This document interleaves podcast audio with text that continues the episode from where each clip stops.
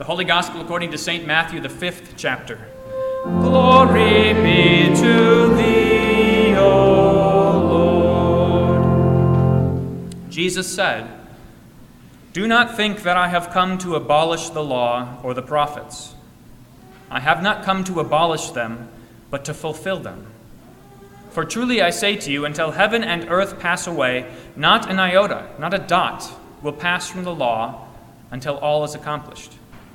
Therefore, whoever relaxes one of the least of these commandments and teaches others to do the same will be called least in the kingdom of heaven. But whoever does them and teaches them will be called great in the kingdom of heaven. For I tell you, unless your righteousness exceeds that of the scribes and Pharisees, you will never enter the kingdom of heaven. You have heard that it was said to those of old, You shall not murder, and whoever murders will be liable to judgment. But I say to you that everyone who is angry with his brother will be liable to judgment. Whoever insults his brother will be liable to the council. And whoever says, You fool, will be liable to the hell of fire. So if you are offering your gift at the altar and there remember that your brother has something against you, leave your gift there before the altar and go. First be reconciled to your brother and then come and offer your gift. Come to terms quickly with your accuser while you are going with him to court, lest your accuser hand you over to the judge, and the judge to the guard, and you be put in prison. Truly I say to you, you will never get out until you have paid the last penny. This is the gospel of the Lord. Praise be to thee, O Christ. The world cannot tolerate God especially when they hear him say things like he does in Exodus chapter 20 I am the Lord your God, you shall have no other gods before me. And then, when in the course of giving his law, he assigns all kinds of punishments and curses against sin, when he promises blessings for obedience, the world can't tolerate God when he is like that. But the world has its way of working things out, and so the world sometimes loves Jesus thinking that Jesus is different, thinking that God revealed in the New Testament is somehow different from God revealed in the Old Testament. And that's a myth that is often held even by Christians that something changed in God. That before the New Testament, before the gospel, God was an angry God. Now he's happy. That he used to be mean and vindictive, but now he's pretty nice and kind and sweet like a good friend or maybe a boyfriend. He used to be nitpicky and petty with all those details. Now he is lenient. Now he offers a wide berth. He used to be intolerant, but now anything goes. He used to be violent, but now he is peaceful. He used to be even genocidal and wrong in wiping out the nations that were in Israel's land who worshiped false gods. He used to be genocidal and was murderous, in fact, but now he's come to a better understanding and brings life. He used to be a just God, but now he's merciful. Now he's merciful, and now he's different. Maybe you've heard those ideas, maybe you've thought them yourself. That's how God was, but look at how he is now. That's how God treated people before, but look at how he treats them now. And so often the world and even Christians are tempted to leave behind the entire Old Testament and say, God's not like that anymore. Or to read the Old Testament and think just how lucky we are that God has changed his mind. But God does not change. He does not change. The writer to the Hebrews says that he is the same yesterday, today, and forever. And Jesus, the Son of God, is the same God who was there from the beginning when God created the heavens and the earth, who was there on Mount Sinai with Moses when God gave the law. Jesus was there, not in his flesh, but the second person of the Trinity, giving God's good law. He's there, he's permanent, never changing, but not like you might imagine. Not like words etched in stone that stand as a monument even against erosion and wind and rain. not something impersonal like that. God never changes in this way. He never changes in that He always keeps His word. He never changes in that He always does what He promises. That's the kind of changelessness that actually matters a lot. Can you imagine having a relationship with somebody who changed all the time? What would their word be worth to you? If they changed their mind all the time, or if they took back their promises, or they were unsteady and moved about, tossed to and fro by whatever was in their face. It'd be impossible to have that kind of person for a friend, much less to be responsible to that kind of a person as God, but God is not like that. Never changing, most of all, in his graciousness. That he makes promises and he keeps them. But it also pertains to his law, and Jesus makes this clear. God's law has not changed. Those commandments that he gave at Mount Sinai still hold today because God is the same. And Jesus even takes things up a notch. He clarifies. He reiterates what God says to his people, what he says to you and me, and he explains because we misunderstand so easily. That God is not merely interested in what we do, the things we do with our hands and our feet and our mouths, but He is interested in what's in our hearts.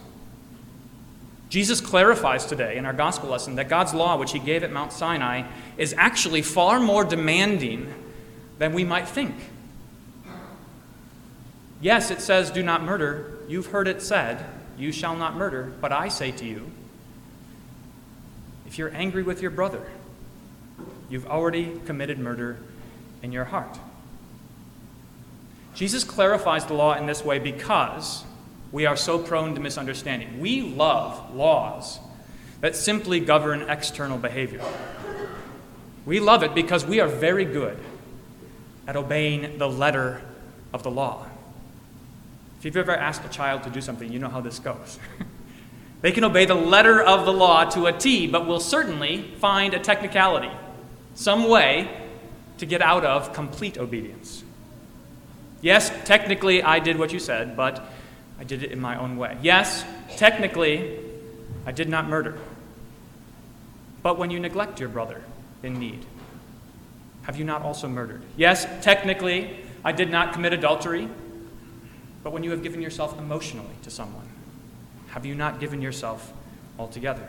Yes, technically I did not steal.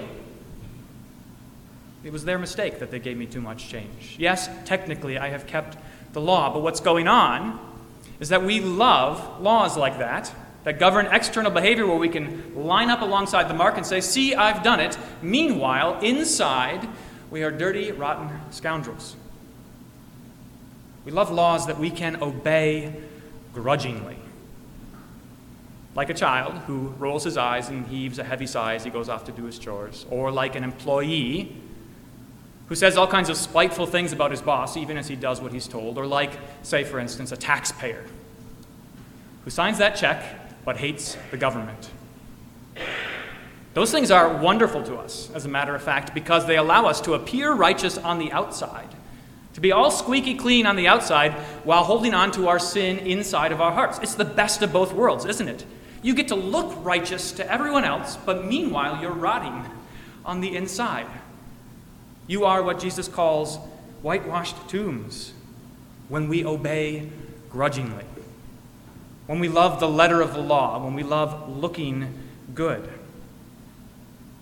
Now, if that's all God was interested in, if all he was interested in was getting us to shape up and line up and do exactly what we're told, then he would be treating us no better than swine.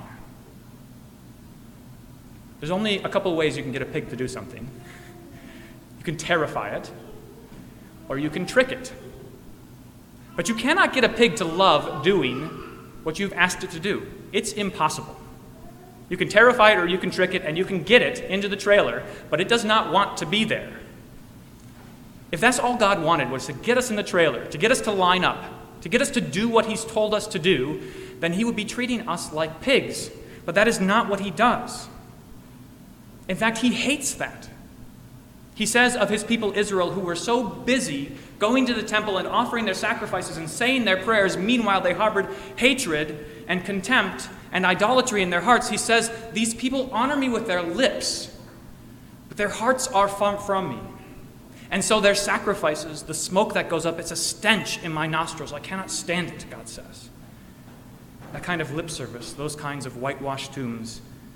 And yet you see how much we love being that way, how much easier it is, how nice it is to be thought so highly of by others while we hold on to whatever sin we like in our hearts. Jesus zeroes in on our hearts today. He will not let it stand. He does it to uncover all of our lies about righteousness so that you don't get to hide behind a veneer of do goodery where you get to say, Look, I'm not so bad as everybody else. I don't drink, I don't smoke, I don't gamble, I don't do whatever you might think people find distasteful. None of that counts for anything. Jesus unmasks what's in our hearts, and he says, None of that is worthwhile. This is why I say to you every Sunday, it's fitting to examine yourselves. I'm not asking anybody else to examine you. I'm not asking anybody else to tell me what they think about what you do or don't do in your life. I'm asking you to look at your heart and see what's in there. You know what's in there. I know what's in there because we are all, by nature, slaves to sin. Jesus puts it this way He says, Out of the heart comes evil thoughts sexual immorality, theft, murder, adultery, coveting, wickedness, deceit, sensuality, envy, slander, pride, foolishness. All these things, these evil things, come from within, and they defile a person. That's where you should look. To find out whether or not you're a sinner, that's where you should look to find out how you stand in terms of God's law. That's where you should look to find out whether or not you are a slave. Whether or not you are a slave to sin or a slave to Christ. Because this, of course, is why he does all of this work. This is why Jesus preaches. This is why he has come into the world. Not just to lay bare our hearts so that we would be ashamed and exposed, but so that he can set us free. He, knowing the slavery in which we are bound, has come to set us free. That is what has happened in the New Testament. That is what is new with Jesus, that finally God's promise is being kept. That as he said so long ago, the seed of Eve would come and crush the serpent's head. This is what Jesus does. He does not come to be somehow a different God than God was before, but he comes to do exactly what God promised from the beginning. And what is required to set us free? Think about the people of Israel when they were enslaved in Egypt, before Moses came and demanded that Pharaoh let God's people free. They were slaves. What is required to set them free? Their bonds have to be loosed. Their slave masters have to be brought to nothing, drowned in the Red Sea, destroyed. There's a sacrifice that has to be made so that the people are spared when God's judgment comes on the land. They must be given a new home a land of freedom, a land of hope and promise. All of that is what has been done for you in Christ Jesus. In Jesus' death, the bonds that bound you were loosed, shattered. In Jesus' death, the slave master who drove you, your sin, your sinful nature, the devil and death and hell, they were crushed, destroyed, so that you do not have to obey them anymore. A sacrifice was offered redemption for your blood, for all of the sins that you have committed, and all of the wrath that you deserve on account of your sin, all of the punishment that God has declared against those who break his law, that was all borne by Christ to set you free. He is the Passover lamb whose blood sets you free. And a new land is given to you, a new home, a new hope, a new life, new hearts, a new will that loves what is good. All of that was done for you. That is what Jesus does for you in your baptism. This is what St. Paul is getting at when he talks about baptism in Romans chapter 6. All of you who have been buried with Christ by baptism into his death will also rise with him.